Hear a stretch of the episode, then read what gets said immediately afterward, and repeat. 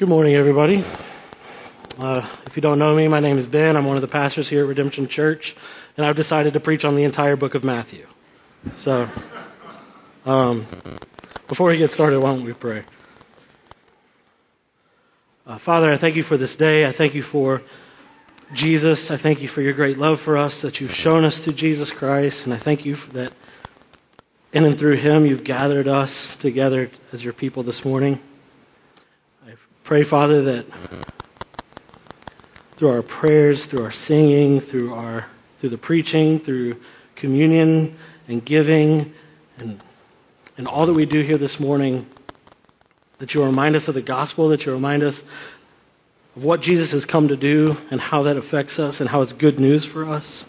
I pray that you'd remind us of your great love for us and how just how great it is, just how deep and wide it really is. I pray that your Holy Spirit would be stirring in us, Lord, and that you would say only what you would have said, that you would have us hear only what you would have each one of us hear. We know that you can open our eyes and open our hearts and open our minds to see Jesus, and we pray for that. Pray that you be glorified in this place this morning. We love you and praise you in Jesus' name. Amen.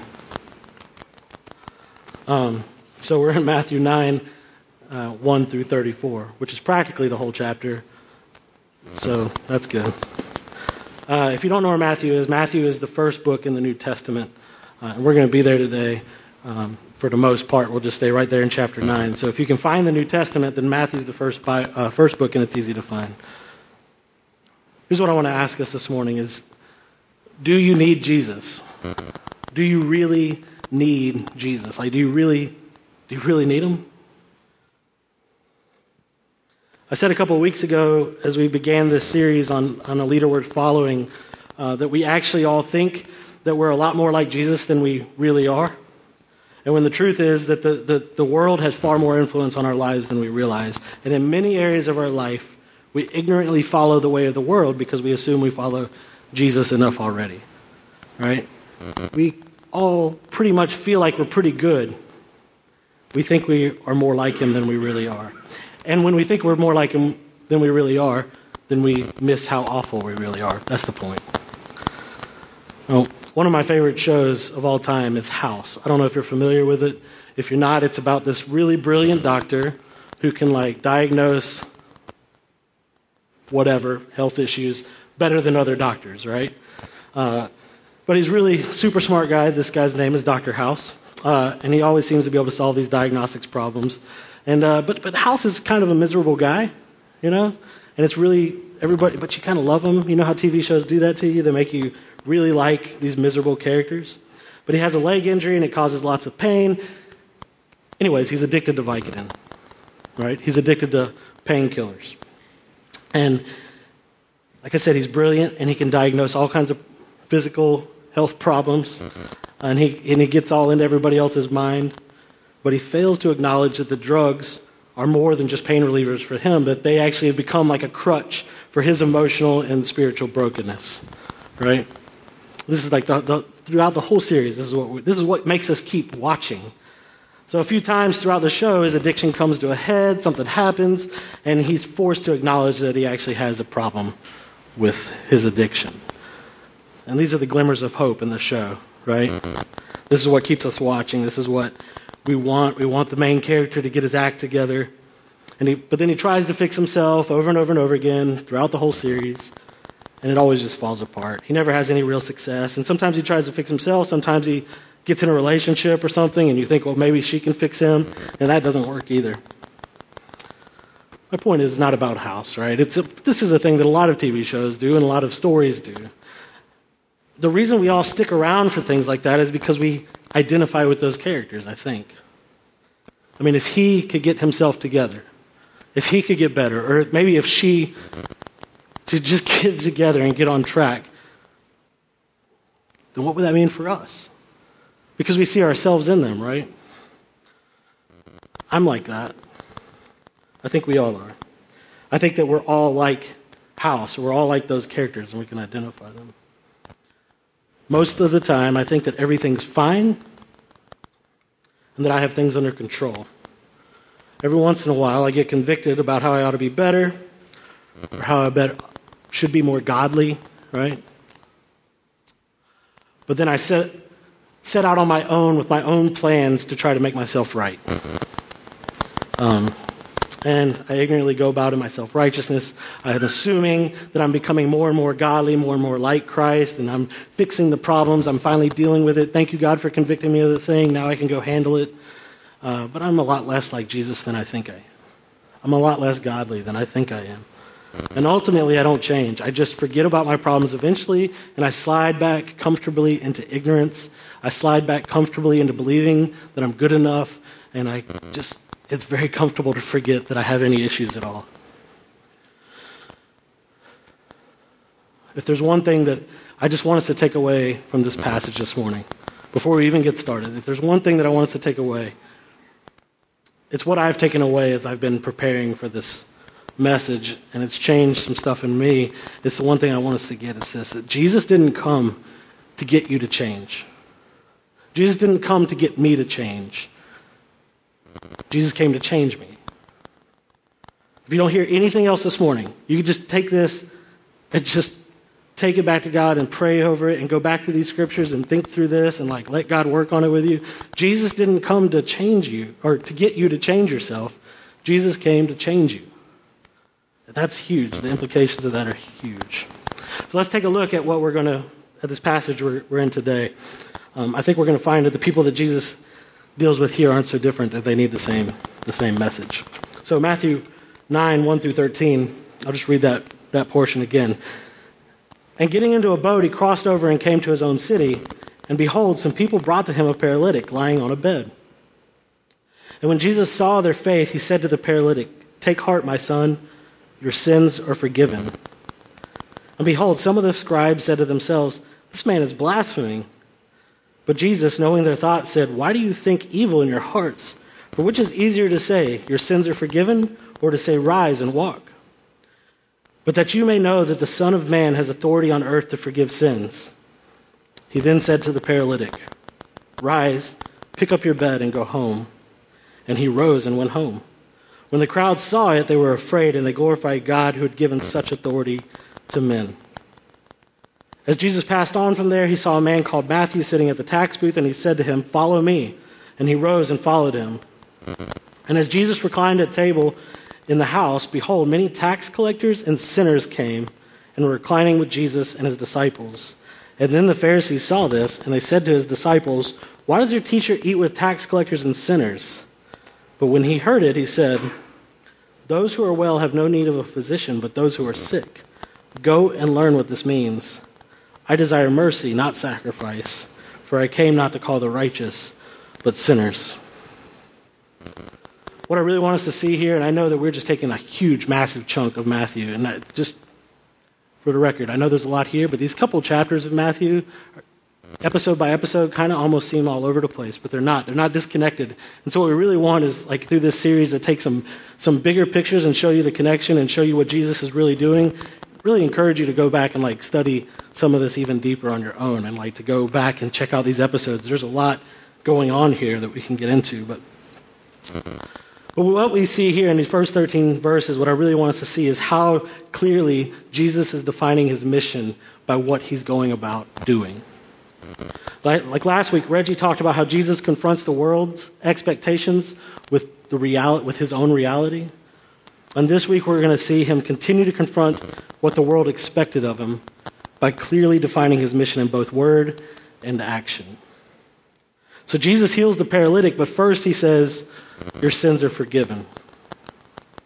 We know that all of our body ailments, all of our malfunctions, everything that's wrong with us, our sickness, our diseases, is a result of our brokenness, is a, result, is a result of our fallenness, it's a result of sin. Whether it's a direct result of some sin that you've committed and then gotten sick or whatever, or maybe it's just a result of sin being in the world and the fact that we live in a broken world, that all these things are amongst us and are breaking us and are killing us.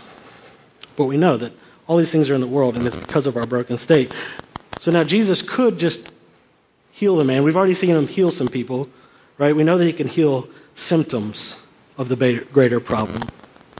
But he doesn't do that. Instead, he goes right for the root of the problem and he says, Your sins are forgiven. And he forgives the man's sins. In so doing, he's revealing what work he is going about. He's revealing what his mission is to deal with sin and to transform sinners. The mission of Jesus is to deal with sin and to transform sinners. It's reemphasized as Jesus goes on in verse 9 through 13 and calls Matthew, who's sitting at the tax booth, and says to him, Follow me, right? So Matthew gets up and he follows him. And the next thing we know, Jesus is reclining with tax collectors and sinners, eating with tax collectors and sinners, hanging out in the home with tax collectors and sinners. And the Pharisees questioned the disciples about why he would hang out with such people. Like Pharisees, not doing that right? They're super religious. We got no time for that. Uh, so Jesus hears what they're asking his disciples, and he speaks up in verse 13, and we just read this, but this is what he says Those who are well have no need of a physician, but those who are sick. Go and learn what this means. I desire mercy and not sacrifice. For I came not to call the righteous, but sinners. And it's that last piece that like leaves a question. Why would he say that? Right? Why would he say, I came not to call the righteous, but sinners. Who's righteous? That's the question I was left with. Uh, in Romans, I gotta find it here.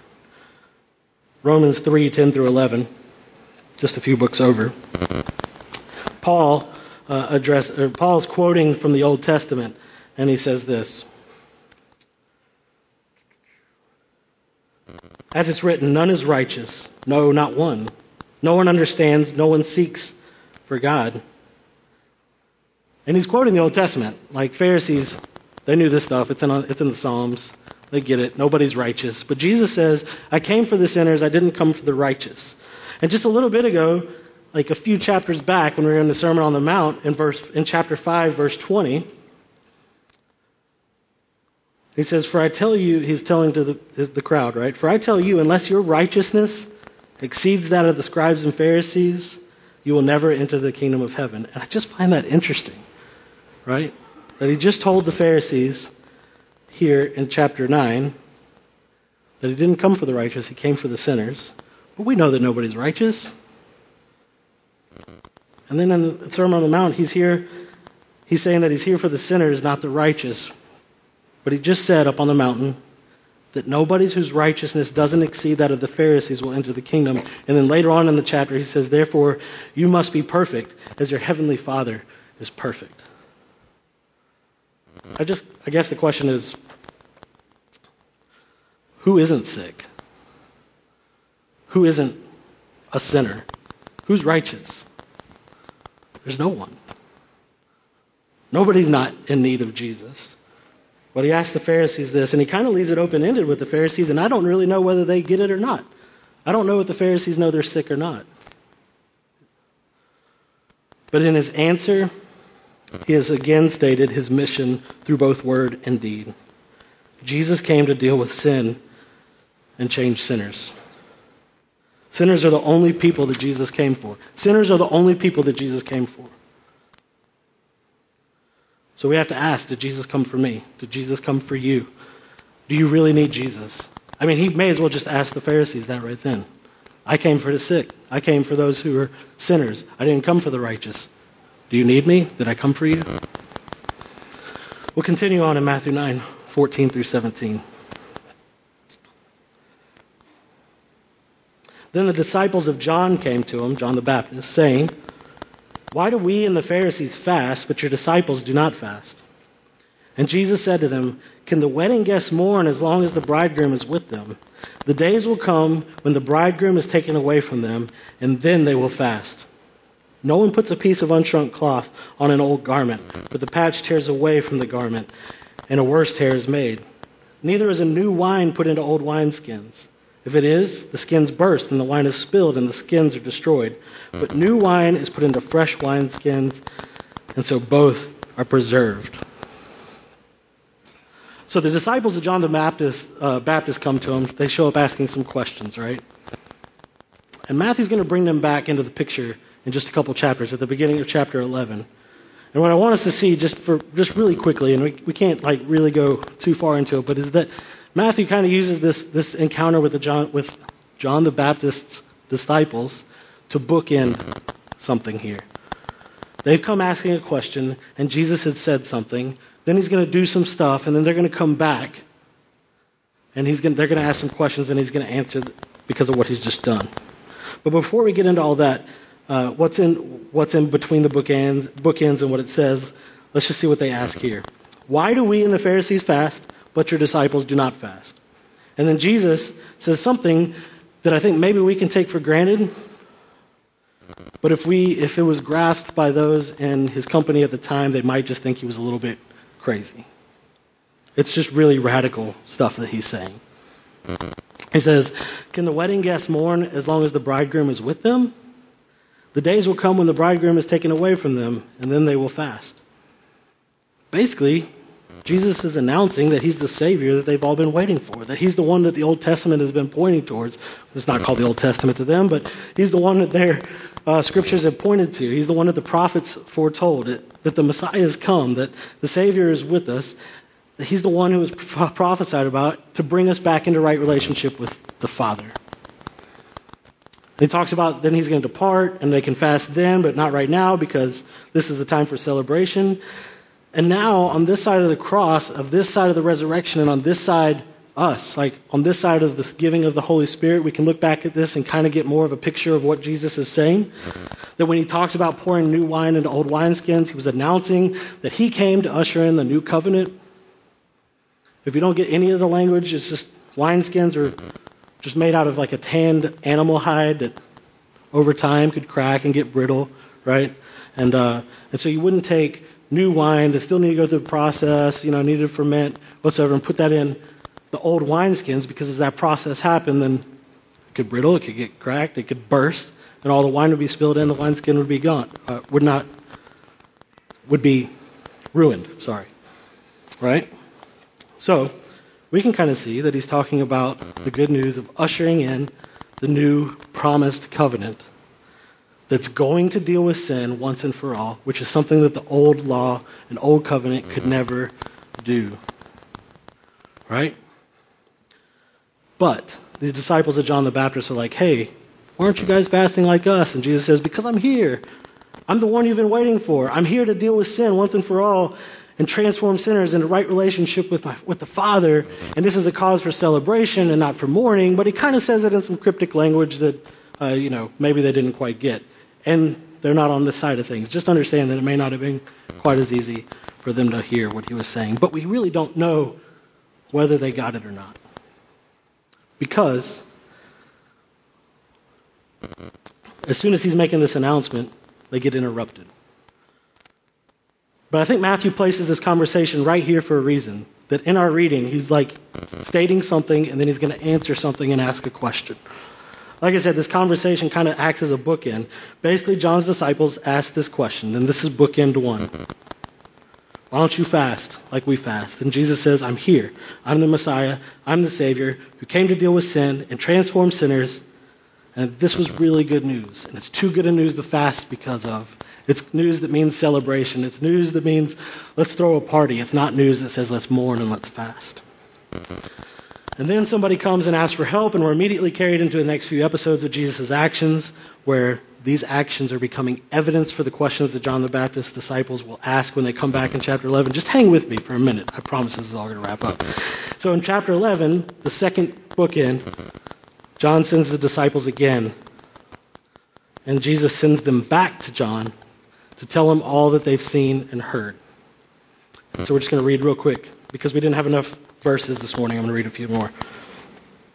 Chapter 11, verse 1 through 6. When Jesus had finished instructing his 12 disciples, he went on from there to teach and preach in their cities. Now, when John heard in prison about the deeds of Christ, he sent word by his disciples and said to him, Are you the one who is to come, or shall we look for another? And Jesus answered them, Go and tell John what you hear and see. The blind receive their sight the lame walk, lepers are cleansed, and the deaf hear.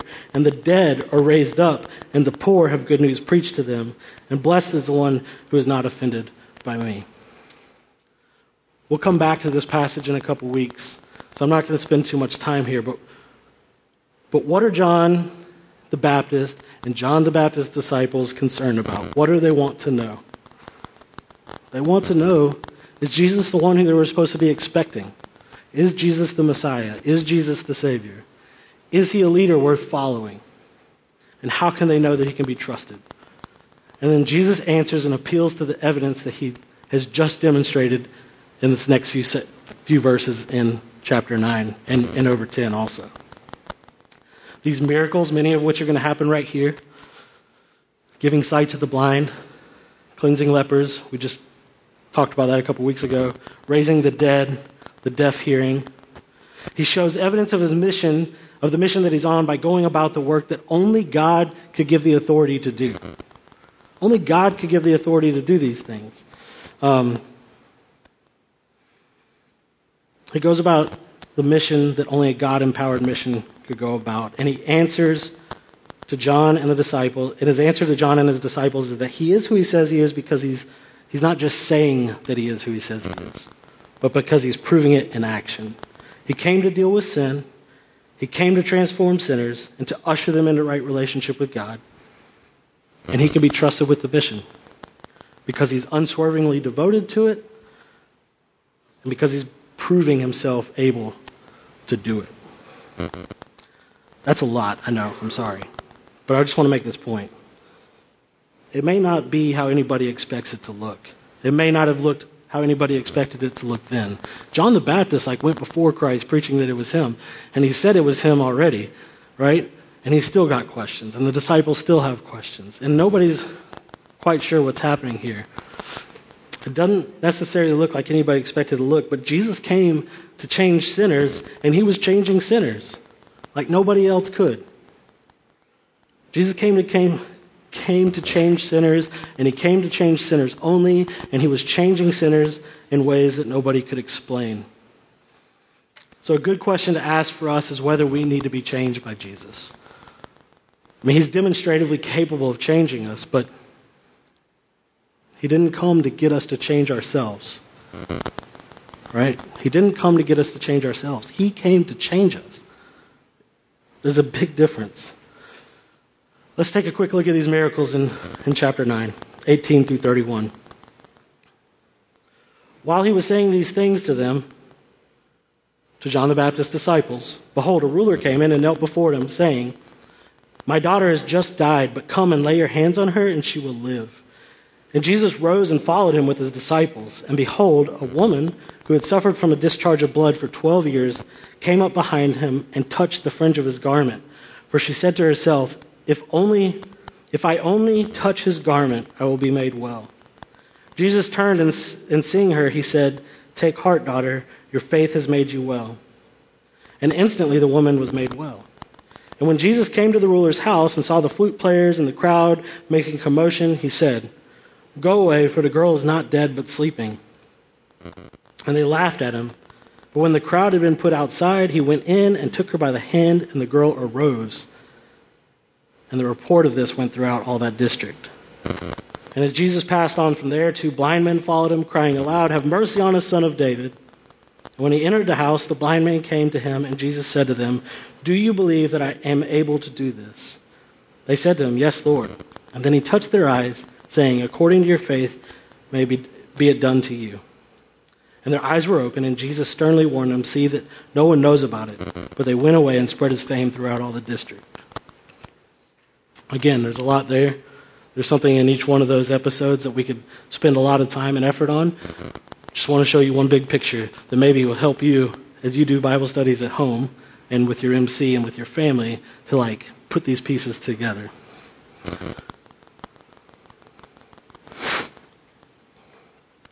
Um, sorry, I lost my place. All right. First of all, each of these healings is proclaiming who Jesus is and what his mission is. Just as, he, as it's referenced in chapter 11, like we just saw, right, to John the Baptist and his disciples. But what we also have to see here is that he is the only hope for these hopeless people. He's the only hope for these hopeless people. The ruler came and said, My daughter has just died, but come and lay your hand on her, and she will live. What other hope did this man have? We have to ask that question. What other hope does this man have? Where could he go? His daughter's dead. I can't talk a lot about that or else I'll just probably break down. But what other hope would you have? Your daughter's dead. I don't know how much hope this man really believed that Jesus could do, but he actually said, if you come, then she'll live. But he believed enough just to come to Jesus. He believed enough to come to Christ. And the woman with the discharge of blood says, For she said to herself, If I only touch his garment, I'll be made well. I'm sorry, but this has been going on for 12 years, right? And nobody's been able to heal her, nothing's been able to make her better. What kind of hope does she have? What kind of hope is it that she's putting in Jesus? What kind of experience? Uh, what have we experienced that we believe like her? That if we could just touch the robe of Jesus, everything, he would change us. And Jesus tells her that her faith has made her well. Her faith. The thing that made her well was just what is her faith? It's just a belief enough to come and like try to touch his robe. It's just a belief enough to come to him. And then he credits the blind man who he heals with the same faith. This is what I want us to look at. I think one of our biggest problems, and we hit on this at the beginning, I think one of our biggest problems, maybe much like the Pharisees in this whole chapter, is that we don't feel very hopeless in all reality. Like, we don't really feel very hopeless. We think that, I'm not sure we need a lot of hope. Or do we feel like we need a lot of hope? We actually all think that we're a lot more like Jesus than we really are, that we're a lot better off than we really are.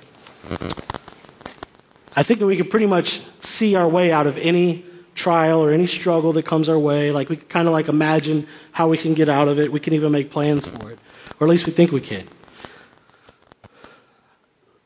Uh, I kind of have to I've asked myself this question, right? How often does a trial or a struggle or something tough come my way that puts me in a bad spot, and the first thing I do is to drop to my knees and pray?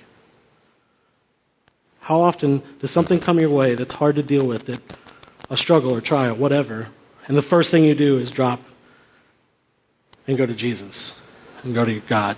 I, it's not. I mean, I might think I have my finances together, and then a bill comes, right? And it's like, oh, but then I just go back and I, I make my plans. Or, I don't know, pick your, pick your thing. What do you think you have together? And then all of a sudden you don't. And what's your first instinct? To figure it out. Or is your first instinct to drop and go to Jesus?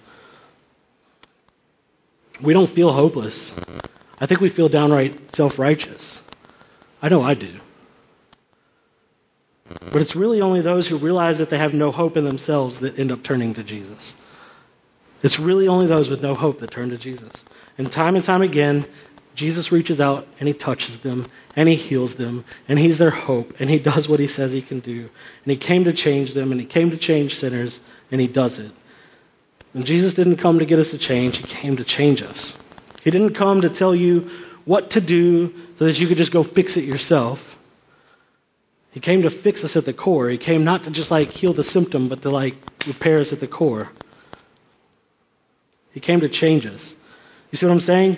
If we think, if we think ourselves righteous, if we think we've got it all together, if we think that we can see our way out of a situation, we'll put our faith in ourselves every time.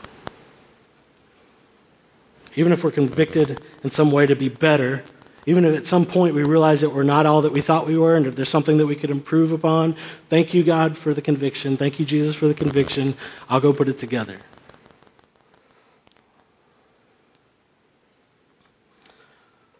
But Jesus didn't come to get us to change, He came to change us. We're going to look at this very last bit of Matthew 9 32 through 34. I'm going to make this short. I know it's a lot of scripture, mm-hmm. again, but I hope that we can see this, this point. We're just going to. All right, Matthew 9 32 through 34. As they were going away, behold, a demon oppressed man who was mute was brought to him. And when the demon had been cast out, the man spoke, and the crowds marveled, saying, Never was anything like this seen in Israel. But the Pharisees said, He cast out demons by the prince of demons. I'll keep it short. I know we can dive into this more. I want you to dive into it more. I'm praying that we go back to this throughout the week. But there's really just one thing that I want us to grapple with this morning, out of this whole thing, and I want us to tie this, this whole episode together to see a couple things. But this is the one thing I want us to grapple with today is do we marvel at Jesus? Do we come to the conclusion that he's who he says he is and that he can do what he says he does and that we believe that we're in great need of him? Or are we like the Pharisees who'd really rather not be confronted or changed by him? Right? Do you think he's a leader worth following? Do you think Jesus is a leader worth following? Do you need to follow a leader? Do you need somebody else to follow? The Pharisees, I don't think, thought he was a leader worth following. They said that he was about the work of the prince of demons. But I don't want us to believe. Said, they said that he was about the work of the prince of demons. And I think I will read that and I hear that and immediately think myself better than the Pharisees. Let's not think we're any better than they are. Let's not think that we're more righteous than they are on our own. Because then we're in danger, again, of believing that Jesus came for sinners and not the righteous. Let's not believe, like the Pharisees, that we're more godly than Jesus is that we're more capable than Jesus is. Jesus came for sinners only. So the question I'm just asking this morning through all this is did he come for you? Jesus didn't come to get you to change yourself. He came to change you. Do you really need Jesus? Like, do you really need him? Or can you do this on your own? Do you need hope? Are you hopeless? Or do you pretty much got it figured out? As we wrap up, I'm just asking Do you believe that his mission to deal with sin and heal the sinners is directed at you? Do you believe that he can really do what he says he can do? See, my personal experience, as I've alluded to, I think, a few times, is often like a conviction towards righteousness, is a conviction towards getting some stuff straight, is a conviction that maybe I'm not as great as I think I am, but I could fix it. And then I just feel left alone to make it right. But that's not the gospel. That's not the gospel. And I think we all do it, but that's not the gospel. He, causes, he calls his disciples to follow him and to submit all of life to him through the Sermon on the Mount and through his words and actions over these few chapters. And I know we've been talking, we've been talking about that a lot lately, like to submit all of life to the person of Jesus Christ, right? And that that's what it means to, to be a disciple. But, but what does that really mean except to find that he is that we're completely hopeless and that He's our only hope, and to turn from all the things we would put our hopes in and put our hopes in Him. So for me, as I prep for this message, it caused me to really consider the gospel as, as, it applies to me. And I've been asking myself the same question that I'm asking you to ask yourself is what areas of life am I not submitting to Jesus Christ in? Like where where is it that I'm not submitting to him in? And most of the time I just ask and go, Yeah, I got that one, I got that one, I think. Um, just move on, even though it's actually pretty hard to, to find where you're hopeless because I don't feel very hopeless. So I was asking myself over and over again, what areas of life am I not submitting to Jesus? And then I heard somebody ask this question of whether our lives were worth replicating. And I thought about it. What in my life is worth giving to others and what's not? It was a good way for me to picture it, I guess. Is our life worth replicating? What parts of my life are worth replicating? What's worth giving away and what's not? And I couldn't help but consider. I'm just going to get a little personal with you, so I'm sorry, but I couldn't help but think about my physical health. It isn't great, and it's been like a lifelong struggle for me, right? Mostly, I'm mild aware, mildly aware of it. You know, I kind of know that I struggle with my physical health, and uh, and sometimes I get a little convicted about it, and I join the gym, and I eat a little better, and I do the thing, and maybe I cut off some pounds and lower my blood pressure and stuff like that. See a little bit of success. I hit, you know, but in the end, I usually end up just, like I said at the beginning, just kind of ignoring it eventually, becoming complacent, forgetting about it, thinking I'm actually pretty well off, and not dealing with it anymore. And, uh, what I realized this week is that in this area of life, I've not turned to Jesus to change me. I've not turned to Jesus only to hear, I mean, I've turned to Jesus only to hear what I need to change, but I've not turned to Jesus to ask Him to change me. Does that make sense? I'm not saying that making plans are bad. I'm not saying that I don't need to exercise or to eat better. I'm just realizing that I really need Jesus to change me because I really can't change myself. So, as I, the hardest part was to start thinking of practical implications for this message, right? Jesus came to change me. He didn't come to get me to change myself. How, how does that turn out practically? I mean, he's not walking right here. I can't just like reach out for his robe and, and everything's going to be different. What, do we, what does that look like? Like I said, I don't think plans are bad. I don't think like going about some things are bad. But my plans now are not about remembering to run or remembering to exercise. My plans now are remembering to run to Jesus, right? My plans now are about putting something in place to remember to run to Him, to remember to go to Him first, not to find my hope in myself, but to find hope in Him, in everything, even the physical. So for me, it's like uh, maybe Jesus tastes better than this Danish. I don't really eat Danishes. That's just a, you know. Do you need Jesus? Do you think he's a leader worth following? I think a good tool for assessment is one that I just used. Um, and it might just be asking these questions What parts of your life are worth replicating to others? What parts of your life would you rather people not copy? What parts of your life would you rather people not know about? What areas of life do you know you need transformation in? And does it make you feel a little hopeless? I kind of want us to feel really hopeless. That's messed up, right? But I kind of want us to like dwell there for a little bit to say what don't I want people to know about? What don't I think I'm getting I'm not getting right? What shouldn't I give to the next person? What shouldn't I pass down to my kids? And feel a little bit hopeless to realize that we've tried, we tried, we tried, and we failed, and we failed, and we failed, and we have no hope. It's been going on for 12 years, and we can't fix it. We got to reach out for Jesus. All we have to do is come. I want us to feel a little bit hopeless because I think that's where the good news finally hits us and we find that He's our hope. We have to stop ignoring these places that we're overlooking. We have to stop not dealing with it. I mean, Jesus raised the dead. Jesus raised the dead. We're not just talking about himself, like the one that we all know about. This is a little girl, she's dead, and he goes to her and he, he raises her from the dead. That's crazy. Right? Jesus raises the dead, he heals the blind, he casts out demons, he invites nasty tax collectors and sinners to eat with him and to come and be changed by him. Jesus is your only hope. Jesus is my only hope. He can change us. What I don't want is for us to get convicted of sin this morning and then go to try to handle it on our own. That's not the point. Don't find an area of your life you're not submitting to Christ and then go try to fix it. What I want is for us to turn to Him. It's just not the gospel to think that you have to go fix it. The gospel is that He can change you. Jesus wants to convict you of your sin, so you need, so your need for Him, so you have a need for Him and you believe that He can change everything. So how can you believe? And how can you come to Him? That's the last question. This is it, right? Just a very practical thing. I'm just going to give you one thing to try that I think is pretty good.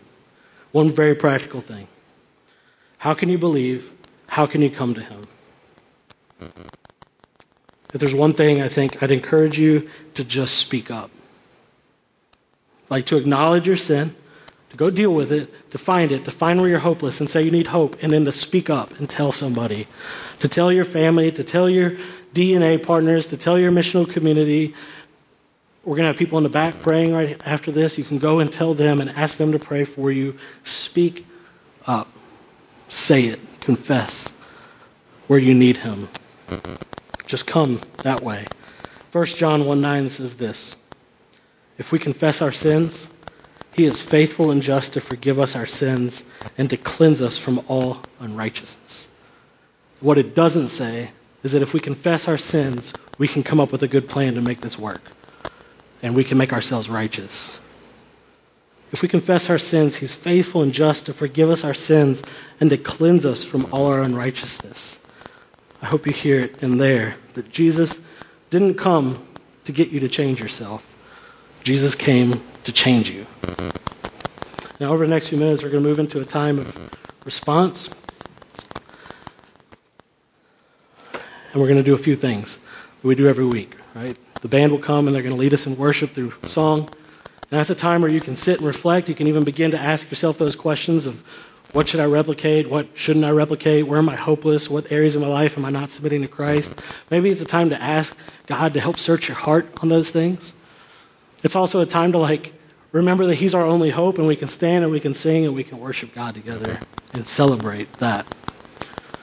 It's a time for response, and that we have a we have a giving plate in the back. This is a place where you can give your tithes and your offerings. If you're a member here, your tithes and offerings, uh, and it's a place where you can give, and, and to remember that we can trust Him, and that we we have much to worship, and that everything that we have is His already, and that He's trustworthy. It's also a time where we come and take communion. So we come down this middle aisle. Just hear what I'm saying real quick, because a lot of times we don't do this. So if you just come down this middle aisle, right, and then you can like dip, take the bread and dip it in the wine or the juice. And in so doing, we're remembering the body and the blood of Jesus Christ that was shed, broken and shed for us. That Jesus Christ is who he says he is.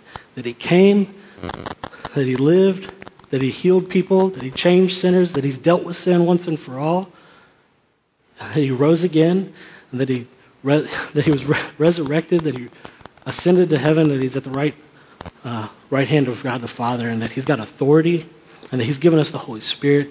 We're making a confession of the gospel here. We're just remembering that Jesus is who he says he is, and he's done what he said he would do, and he's not here just to make us feel bad and tell us to change. Jesus came to change us. And as we come to do this, we're remembering that and we're telling each other the same thing in our actions. Jesus went about in chapter 9 doing some actions to very clearly say what his mission was and what he was about. In our actions, we're saying what Jesus does and what he's about. If you're a Christian, we invite you to come and take, whether you're a member here or not. Um, if you're not a Christian, we would ask you not to come because you can't say that. And this is you saying something that you believe in Jesus, that he's saved your, your life, and that he's your only hope. Instead of not coming, though, it's not because we don't like you, it's because we don't want you to say something that's not true. Instead, we'd ask you to hear what we're saying in our actions. Jesus came to change you. He didn't come to get you to change yourself. If you've heard that from the church, it's wrong. That's not the gospel. Jesus came to change you. And if you want to talk to somebody about that, like I said, we're going to have people in the back. I can pray with you. You can grab me. You can grab somebody. We'll talk about it. And I'd love to tell you about Jesus, and I'd love to see you walk with him. So I'm going to pray for us, and then we'll move into this time. Father, I thank you for this day. I thank you for, again, just for Christ, for your great love for us, for, for coming to deal with our brokenness and our sin. And we're just so hopeless. We're so unable to deal with it. Like, if we just go back to the Old Testament scriptures, we can just see the pattern over and over and over and over and over again that nothing is ever able to deal with sin for us. Nothing's ever able to make us make ourselves righteous with you, to put us in the right relationship with you. And if that wasn't evidence enough, we, we have our own lives to look at. What have we ever fixed? What symptoms have we ever corrected on our own? Much less the core issues of a broken heart of a self righteous heart that thinks it's way better than it is, way more godly than it is. Father, I just pray that this morning you convict us and move us into a place of hopelessness for a moment so that we can remember that you're our only hope and that you have great compassion on us that you came to deal with sin once and for all and to change sinners. I pray, Father, that you change us this morning that you change us together, and that you would change us in our city and transform city, sinners in our city. We love you and we praise you in Jesus' name. Amen.